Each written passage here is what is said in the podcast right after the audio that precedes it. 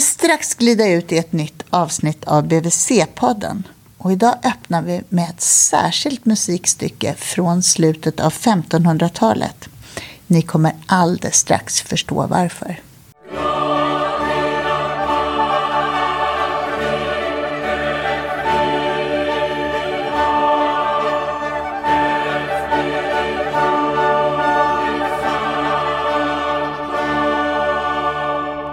Då glider vi ut i ett nytt avsnitt av BVC-podden och idag ska vi prata om musik.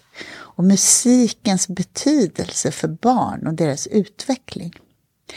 Jag heter Malin Bergström och är barnhälsovårdspsykolog. Och när jag var liten då hade vi Lucia-tåg i skolan och efter första uppträdandet så var det en lärare som drog mig åt sidan och sa att det vore bra om jag kunde få gå med i fortsättningen, men det vore bra om jag inte sjöng. Och trots det så kom jag att tänka på, igår när jag tänkte på det här avsnittet så tänkte jag att det finns ingenting i hela världen som jag tycker lika mycket om som att gå på konsert och höra på musik. Det finns ingenting som gör mig lika genuint glad. Och därför var jag så glad att dagens gäst skulle komma och vi skulle få prata om det här ämnet. Välkommen!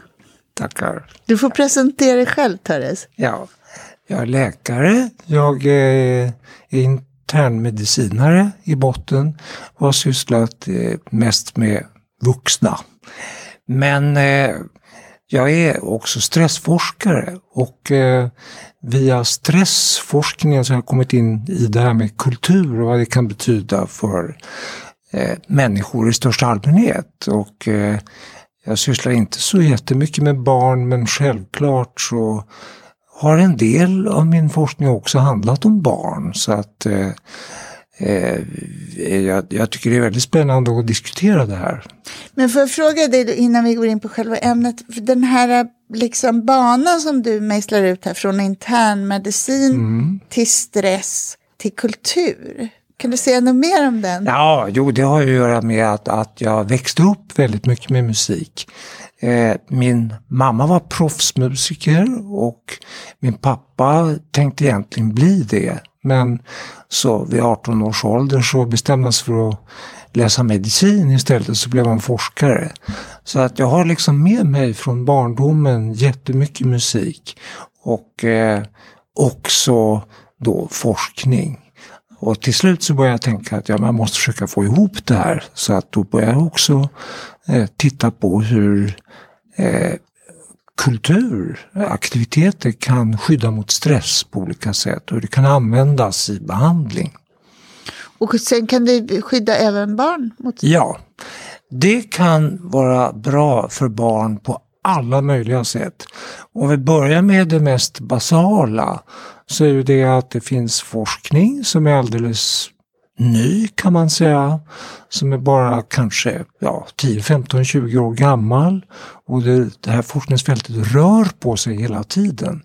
Och den forskningen visar att om barn håller på mycket med musik så påverkas vissa delar av hjärnan och hur de utvecklas.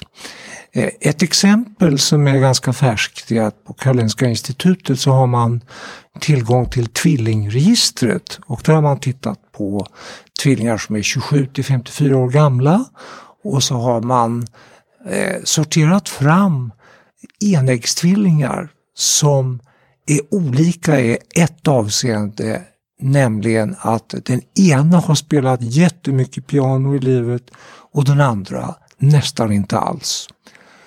Och då har vi alltså två individer som är varandras kopior rent ärftligt.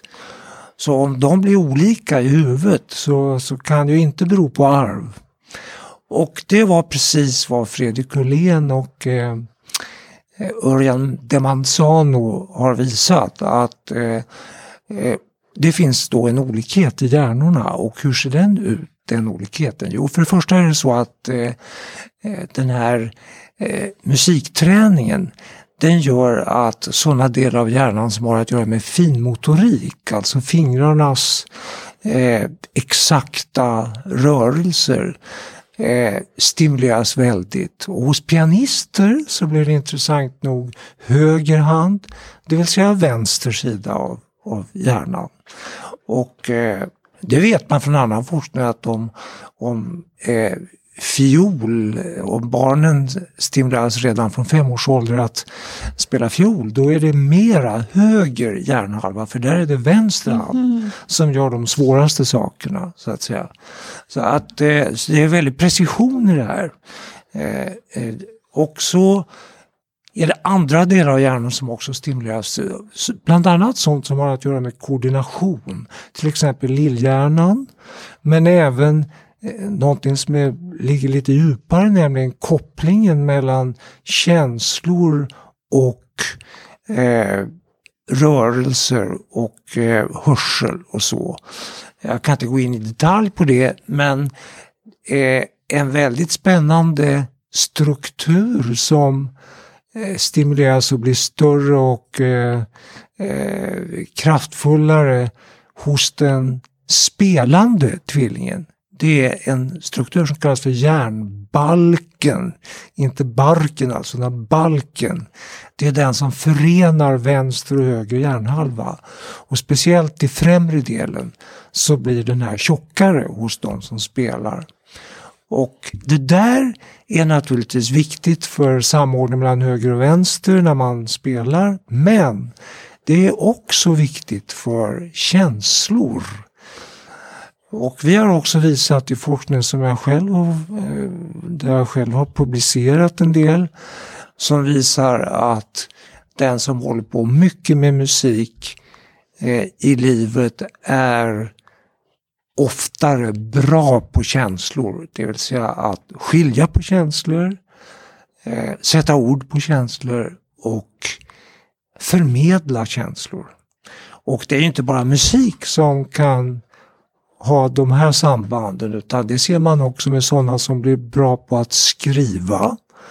Och när det gäller att dansa så ser man en specialdel av det här, nämligen att de blir väldigt bra på att förmedla känslor till andra. Och det är ju självklart egentligen, för att dansen handlar ju om att uttrycka ilska eller elakhet eller glädje eller lugn och så.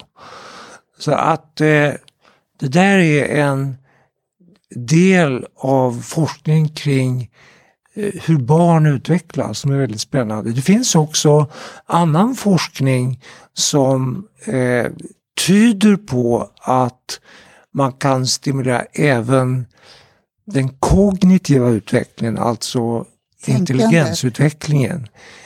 Det där är lite mer omdiskuterat, men det finns i alla fall undersökningar där man har börjat med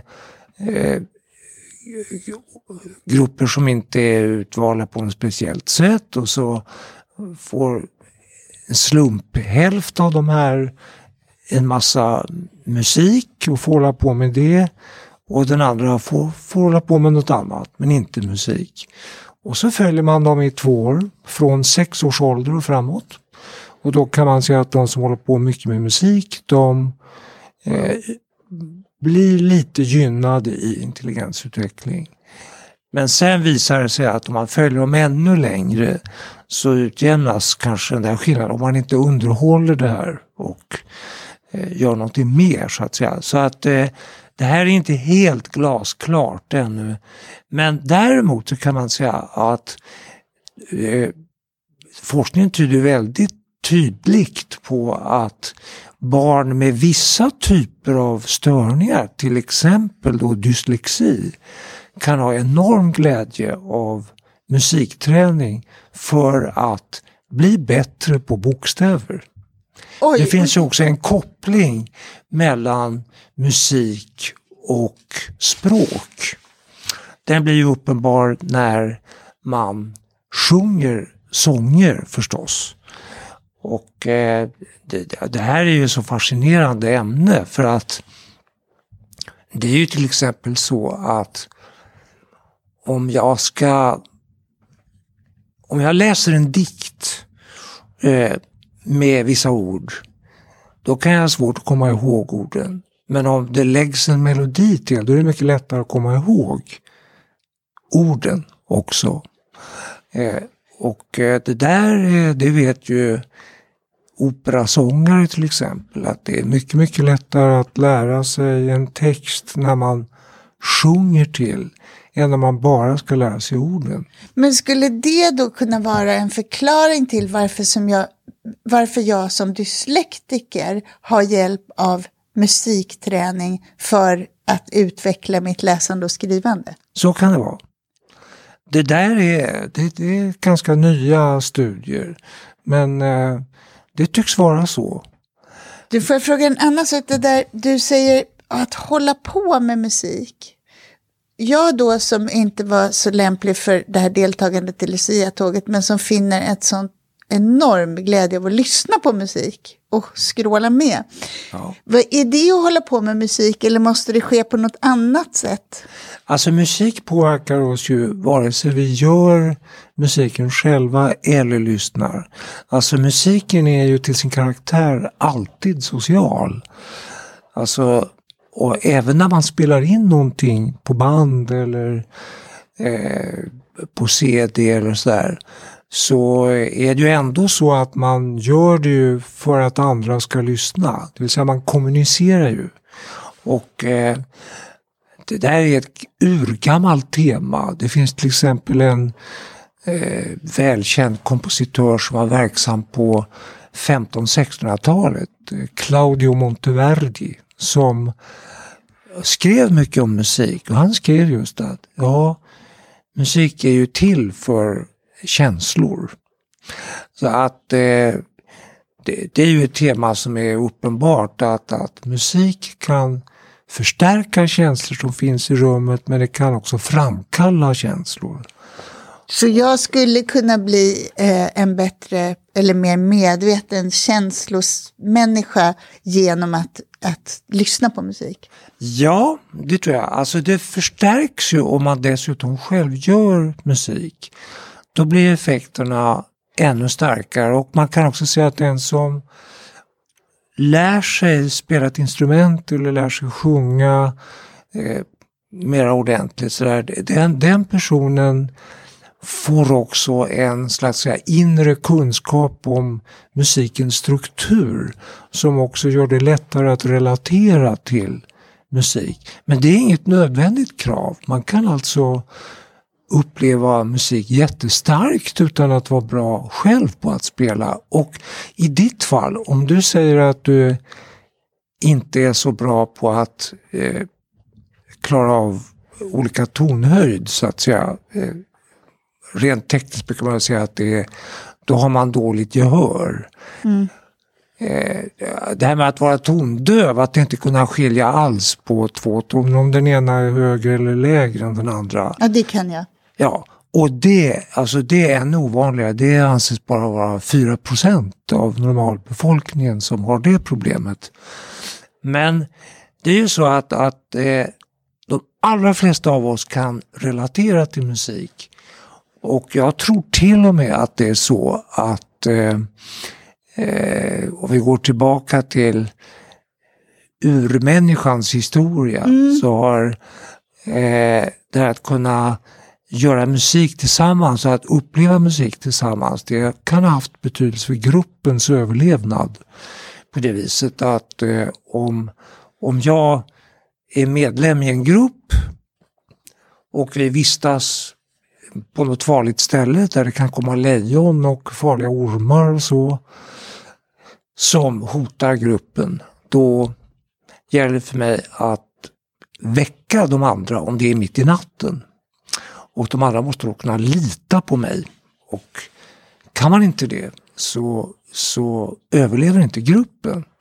Och för att skapa en stark tillsammanskänsla så använder man då sen urminnes tider olika knep som dans, musik, olika slags riter. Det är ju där som också religion kommer in. Men det här med att göra musik tillsammans, eller att sjunga tillsammans, det finns forskning som visar att det också påverkar vissa hormoner. Det finns ett jättespännande hormon som heter oxytocin. Och det enda som jag fick lära mig när jag började läsa medicin 1960 om oxytocin var att det startade förlossningen när kvinnan skulle föda barn. Men idag vet man att oxytocinet har alla möjliga effekter i kroppen och bland annat stimulerar inlärning. Det anses underlätta barnets och mammans nära relation och en sån här sak som att sjunga tillsammans ökar oxytocinhalten hos de som sjunger. Mm. Och det gör inte oxytocinet om de här samma människor bara sitter tillsammans och pratar. Det blir inte den effekten på oxytocin. Och sjungandet gör också att de här människorna får mera positiva känslor och mindre negativa känslor. Och det bygger gemenskap då också? På ja, och då kommer vi förstås till barn. Ja.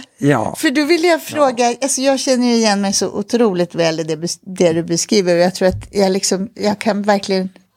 att jag har levt det där så att jag kan förstå det på ett personligt plan du beskriver.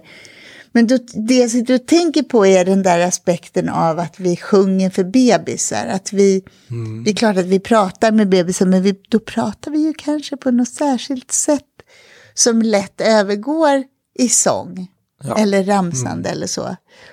Så då vill jag höra det där, hur vad är det där som väcks i oss med riktigt små barn som plocka fram just musiken?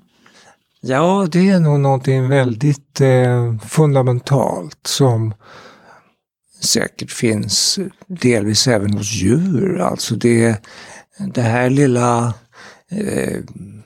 försiktiga kommunicerandet mellan en förälder och ett barn är naturligtvis något som har med trygghet och sådana saker att göra. Oxytocinet som vi pratade om nyss är ju också viktigt i inlärningsprocesser och anses även stimulera nyfikenhet till exempel. Så att barn som växer upp i en trygg miljö, det finns teorier om det, att man hos dem stimulerar det oxytocinerga systemet i hjärnan. Medan barn som växer upp i en otrygg miljö där allting är farligt och det är ständiga grejer som gör att man måste mobilisera stressreaktionen, där stimuleras inte det oxytocinerga systemet på samma sätt. Så att det här är säkert något som har fundamental betydelse. Hugo Lagerkrantz, den kände barnöverläkaren, han har tillsammans med andra gjort ett litet experiment på riktigt små barn. Man har tagit ut två grupper. En grupp gravida i USA där mammorna pratar engelska. Och så har man en grupp i Sverige där man har gravida mammor som då pratar svenska med svensk satsmelodi. Och sen så fort barnet kommer ut så står man där med sina apparater och de använder en apparat som är kopplad till en napp. Så de stoppar in en napp i mun och sen så får barnet höra svenska med svensk satsmelodi alternativt engelska med amerikansk satsmelodi.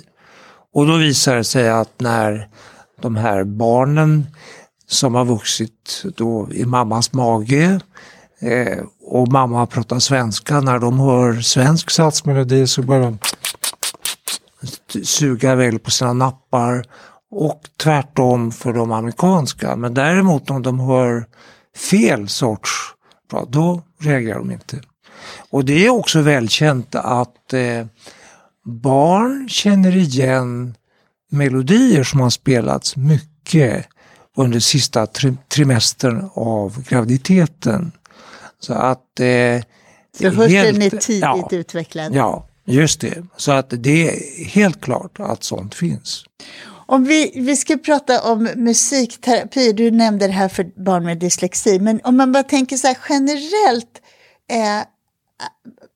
att barn hör musik, gör musik, sjunger tillsammans och så när de är små, behöver det vara så här sofistikerat? Ska det vara liksom särskild musik? Ska det vara utbildade musiker som sjunger eller sångare som sjunger och spelar med barn, eller är det där gynnsamt lite vad det än är för barn? Jo, men det är klart att det spelar naturligtvis roll om det är duktiga musiker som också kan en massa om barn, så att säga.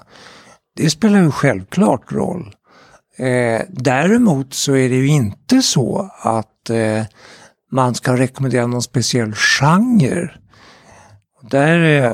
Eftersom jag själv har vuxit upp med klassisk musik och tror att klassisk musik har fortfarande en jätteviktig roll att spela.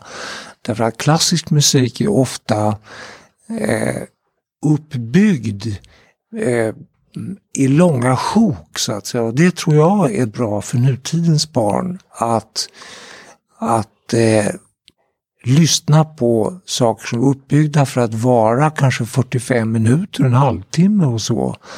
Och inte bara korta snuttar. Och där man bygger upp någonting med liksom det.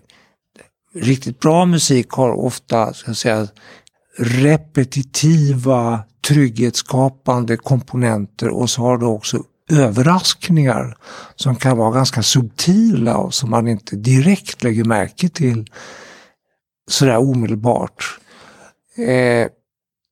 Så att men det är tänker du att en sån här ett liksom långt musikstycke som du tycker är väl uppbyggt, då skulle det stimulera barns uppmärksamhet och koncentration, tänker du dig? Ja, man kan inte börja med det förstås med småbarn, det går ju inte. För det klarar ju inte dem.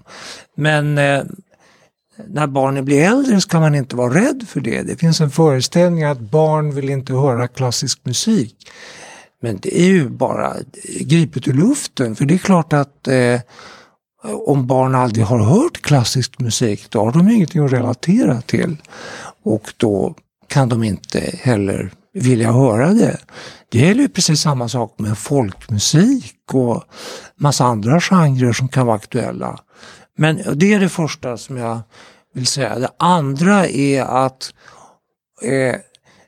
musik för små barn kan naturligtvis vara upplagd på det sättet att man stimulerar deras tillsammanskänsla, och då har man ju en baktanke med det. Och vi har gjort sådana experiment här i stan där vi under ett helt läsår lät barn få extra timme med sån musikundervisning där de gör sånt som är roligt tillsammans. Och det var en avancerad musiklärare som gjorde det. Men det de gjorde var ju inte svårt. Det var inte så att man måste vara en fantastisk violinist eller något sånt där. Utan man kunde delta med grytlock eller slå på bänken med någon pinne eller vad som helst. Det viktiga var att man gjorde sånt som det blev kvalitet på med enkla medel. Och huvudpoängen är egentligen att då gör de det tillsammans. Och då upptäcker de att det lönar sig att lyssna på de andra och att samarbeta med dem. Och då får ju det blir ju då den effekten att då tittar de på varandra på ett annat sätt även när de inte har musiklektion. Så vi såg det i den studie som vi gjorde, att vi hade 3 grupper av barn, och så fick de då hålla på med det här i 3 olika grupper. I en grupp extra musik, i en grupp extra datorer, i en grupp vanlig, som även var lite musik, alltså den vanliga skolan. Och när man följde upp de här så efter ett helt år, vi följde dem nämligen med stresshormoner. Så då såg vi att de som hade extra musikundervisning, de hade lägre stresshormoner mot slutet av läsåret än de andra. De andra hade precis samma nivåer på sina stresshormoner som när det hela startade. Och förmodligen så har den här musikundervisningen gjort att de blir mer medvetna om de andra. Och vi pratar om oxytocin. De har kanske haft lite oxytocin på spädning på de här lektionerna, och då ökar tillsammanskänslan. Och då blir det ju en bättre inlärningsmiljö. Så då blir de också bättre i skolan. Men du, en sån där studie, leder det till, eller har det lett till att man har tagit till sig här och sagt vad underbart, nu ska vi ha musicerat tillsammans? Ja, alltså det... Jag tänker, eftersom stress och psykisk ohälsa är ju... Det är ju de problem vi pratar om hela tiden idag. Det går aldrig att påstå att en viss studie har haft sådana effekter. Men det är så att vi är ju inte de enda som har gjort den här typen av studier. Igår var jag i Skåne, och där har de haft ett projekt som har verkligen uppmärksammats i hela Sverige. Och det projektet kallas för Vi slår på trummor inte på varann. Och ett experiment som de gjorde var att de i en hel skola från klass 0 till klass 9, en problemskola med mycket klotter, dåliga betyg, problem. Där köpte de in trummor och rytminstrument till hela skolan, så att alla klasser från 0 till 9 fick trumlektioner varje vecka. Och så hade de konserter för föräldrar och lärare och sådär. Och det visade sig att på det året så blev det mindre klotter. Betygen steg, en större andel kom in i gymnasiet i 9:orna och så vidare. Det är inte det enda. Det har gjort sådana försök i Australien, i Schweiz. Det här är inte någonting överraskande eller väldigt konstigt eller så, utan det följer helt logiskt de saker som man skulle förvänta sig. Men är det då så att det är någonting som vi pratar för lite om inom barnhälsovården, att vi uppmuntrar föräldrar att spela musik för sina barn, tillsammans med sina barn och så? Eller förskolan? Ja, jag tror att det finns naturligtvis en massa föreställningar om att musik, man måste vara bra på att sjunga, man måste vara bra på att spela instrument och sådär. Och rytm är de flesta bra på, och dessutom kan man ju använda inspelad musik. Det har också effekter. Då handlar det om att man ska välja rätt och så. Och man ska inte bara följa minsta motståndets lag, så att säga.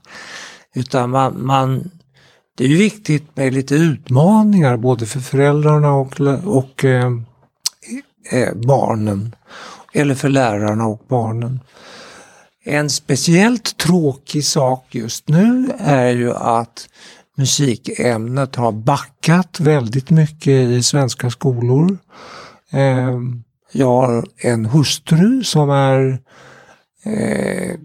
mellanstadie- och lågstadielärare, men hon är också utbildad musik, alltså sånglärare. Och under en period på hennes skola så var det så att de hade ingen musik i årskurs 2 bland små barnen alltså. Så då erbjöd hon sig att ge dem en timmes musik i veckan. Och det var ingen av lärarna som var intresserad av det. Mm. Och många av dem som utbildas idag till att ha småskoleklasser får ingen musikundervisning alls på lärarhögskolor eller motsvarande. Och det är någonting helt jättekonstigt. Äldre så kallade småskollärare, de har berättat för mig, jag har varit runt i landet och föreläst jättemycket om sånt här. Och det kom fram en dam i 65-årsåldern och berättade att när hon gick i småskoleseminariet så fick man lära sig då, alltså det måste ha varit då på typ ja, gissa 60-talet, någonting sånt där, att varje lektion skulle starta med en sång. Även räkning och gymnastik eller hemkunskap. Så då fick hon ägna sig mycket åt att hitta på vad hon skulle sjunga eller så med barnen. Det är en helt annan värld. Ja. Men det är en värld du skulle vilja se. Ja, alltså det är ingen tvekan om att musikundervisningen borde ha en mycket större plats. Det finns andra skäl till det också. Och vi var inne på det lite förut när vi pratade om att det är lättare att lära sig saker utantill om man kopplar det till en melodi. Det är ju någonting som man kan. Jag har mina två yngsta barn gick i Kristofferskolan i Bromma. Det är ju Waldorfpedagogik. Och där uppmuntrar man det här med ramser, och en av sönerna hittade på själv att skulle han lära sig tyska prepositioner så gick det lättare om man hittar på en liten melodi. Durch für gegen ohne um. Durch für gegen ohne um. Och så vidare. Så en hel liten melodi som handlar om det. Och nu kan du dem också. Ja visst, precis. Visst, ja. Ja, så att det är någonting som man gör alldeles för lite. Det har jag faktiskt också hört på lärarkongresser. Jag var på någon sån där kongress i Karlshamn där de diskuterade matematikundervisning och att man borde använda trader och musik, melodier och så mycket mera än vad man gör för att underlätta när man ska lära multiplikationstabellen och så. Jag vill fråga om en annan aspekt, det vill säga musikterapi. Därför att för ett par veckor sedan så föreläste jag tillsammans med en kollega och då pratade vi bland annat om barn med autism och ja, men hur ska man hitta dem och kan man behandla dem och så. Så var det ganska nedslående forskningsresultat kring om man kan få barn med autism att bli mindre autistiska. Det var inte så goda resultat kring det. Men då hade min kollega hittat några studier om musikterapi som hade visat lovande resultat. Ja. Och då blev jag så fascinerad för att jag tyckte att det är ingenting som har ingått i mina utbildningar som psykolog, musikterapi. Så det där vill jag gärna höra dig berätta lite om. Ja, alltså det är ju ett stort ämne i musikterapi. Man kan ju säga att musikterapi bygger, om man skulle förenkla det jättemycket, på att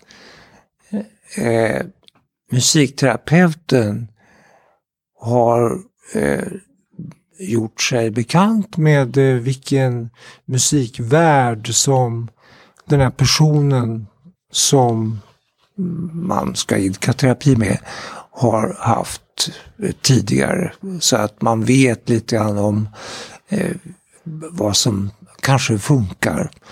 Men dessutom måste musikterapeuten ha mycket kunskaper om musik. Både att göra musik, det kan ju hända att man kan använda trummor eller enklare flöjter eller sådär, eller sång. Så att man använder både musiken passivt och aktivt, så att säga. Både att man spelar saker och att man gör musik, gärna tillsammans då. Och många säger, ja, musikterapi är väl bra för att man blir lugn. Men det är inte alls det enda som man kan åstadkomma med musikterapi, utan man använder i musikterapin alla slags känslor. Det finns musik som hjälper en att bli ledsen, begravningsmusik till exempel. Det finns glad musik som hjälper en att bli glad. Det finns musik som hjälper en att bli arg, att bli orolig. Och det kan finnas behov av det i olika situationer som människor befinner sig i. Och då gäller det att det finns erfarenhet och kunskap om det där. Så att musikterapi är ju en ganska grannlaga uppgift som inte vem som helst kan ägna sig åt, så att säga. Men då pratar vi om musikterapi med människor som är sjuka och har allvarliga problem och så. Men om man tänker på barn då, vad är det för tillstånd som man har sett i forskningen att det kan hjälpa vid? Ja, autism är ju ett sånt. Och det första jag tänker på när jag funderar över autism, det är ju att en del autistiska barn pratar ju inte ens. Och det kan vara så att de ändå är väldigt musikaliska, till exempel. Det finns ju till och med syndrom som har beskrivits som är så karaktäriseras av detta. Och då så kan man ofta de kan ofta förmedla känslor med musik. Och det där är ju ett välkänt fenomen, alltså som också används i äldrevården. Alltså man kan, om en äldre människa har haft stroke och inte kan prata, så kan vederbörande inte tala om när han eller hon är hungrig. Och då blir ju det problem, för att personalen vet inte då. Plötsligt så ser de att vederbörande är arg eller ledsen, men vet inte vad det handlar om. Och då har det visat sig att man kan lära den här människan att sjunga. Jag är hungrig, precis som varden med eder i kyrkan. Det kan de lära sig att sjunga fastän de inte kan säga det. Och omvänt så kan personalen kan lära sig att sjunga barnvisor med de här gamla människorna. Och då visar sig att de gamla människorna, även om de är helt förvirrade och inte vet vad de är och vad de heter och vad det är för tid på dagen och så vidare, så kan de ändå de här barnvisorna bättre än personalen. Och är jätteduktiga på både text och melodi. Och då vaknar de till och blir välorienterade i tid och rum, så att säga. Men kan man då också tänka sig att med barn, för jag tycker mycket av det som är svårt för barn idag handlar kanske om att reglera känslor eller att reglera uppmärksamhet och så. Finns det studier på musikterapi i sådana?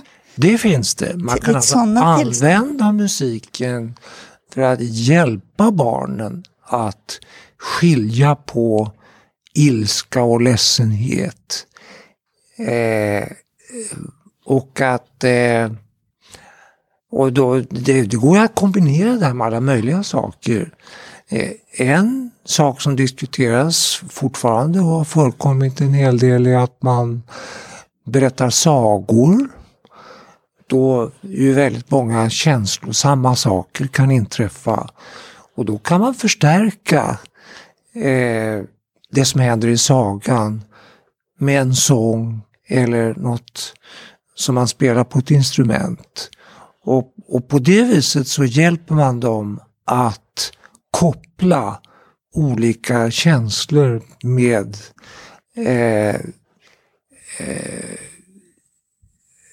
man förstärker deras förmåga att skilja på olika känslor. Och det är ju av avgörande betydelse för att man ska kunna fungera med andra människor, naturligtvis. Törres, vi ska avrunda den här podden, och jag tänkte att om jag skulle fråga dig om du skulle få välja liksom ett litet musikstycke som kunde introducera och outroducera det här poddavsnittet, vad skulle dyka upp i ditt huvud först då? Oj, ja, det finns ju så mycket som... Men alltså, en sak som jag har lärt mig under senare tid det är just det här att vi har föreställningar om att barn inte vill höra klassisk musik. Men det är ju för att de har ingen relation till klassisk musik, så då kan de ju inte heller förväntas längta efter att höra det. Men jag har sett att om man låter barn under lugna och ordnade omständigheter faktiskt sitta ner och lyssna på, då visar det sig att de blir väldigt intresserade. Och man skulle välja något, då skulle jag ju välja något klassiskt musikstycke. Och jag tänker på det som allra först bara drabbade mig, det var ett ganska konstigt musikstycke, tror jag att de flesta skulle tycka, men jag tror det skulle vara kul att spela det. Och det är inledningen till ett stycke av den här Claudio Monteverdi som vi pratade om, 1500-1600-tal, och det heter Vesper della piata vägne, alltså Jungfru Maria Vesper. Och det är långa sjok där det sjungs ganska mycket på en ton, men det händer jättemycket i orkestern. Och det far en massa hit och dit, och det är konstiga instrument som låter överraskande för oss. Alltså träflöjter och även klangerna är annorlunda än de vi är vana vid. Och jag tror att ungdomar skulle kunna tycka det var ganska kul. Liksom, de blir överraskade sådär. Jaha, kan det låta sådär? Så skulle jag kunna tänka mig. Då väljer vi det som intro-outro till den här podden. Tack snälla för att du var med, Törres.